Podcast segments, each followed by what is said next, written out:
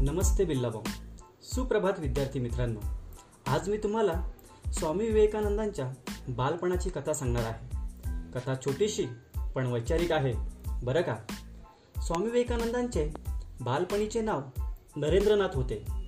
बंगालमध्ये दुर्गापूजा हा सण आनंदाच्या व उत्साहाच्या वातावरणात साजरा केला जातो आणि तोही प्रत्येक घरात. विवेकानंद लहानपणापासूनच दुर्गा भक्त होते. दुर्गा पूजा असल्यामुळे आईने त्यांना बाजारातून पूजेसाठी दुर्गादेवीची मूर्ती आणायला सांगितली. नरेंद्रनाथ पैसे घेऊन बाजारात मूर्ती आणायला गेला. एका दुकानात त्याला मूर्ती खूप आवडली. म्हणून त्याने ती विकत घेतली व घरी येण्यासाठी निघाला. त्यावेळी आपल्या भारत देशावर इंग्रजांचे राज्य होते. ब्रिटिश अधिकारी भरधाव वेगाने घोडागाडी घेऊन रस्त्यावरून जायचे.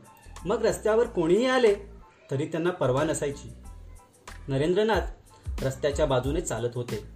तेवढ्यात त्यांचे लक्ष रस्त्यावर खेळणाऱ्या एका लहान मुलीकडे गेले.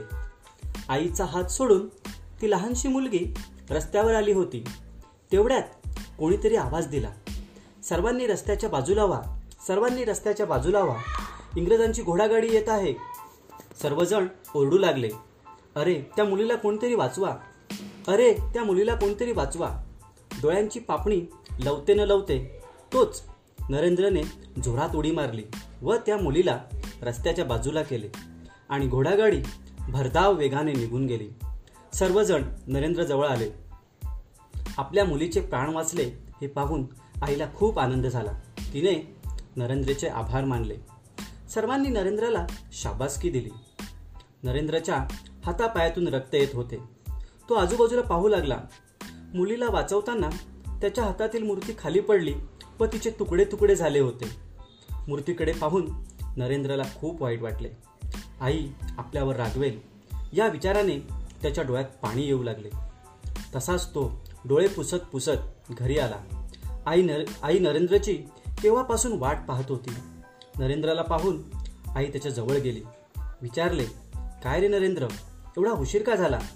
देवीची मूर्ती कुठे आहे? तुझ्या हातापायाला काय झालं आहे? नरेंद्रने घडलेली हकीकत आईला सांगितली व रडू लागला.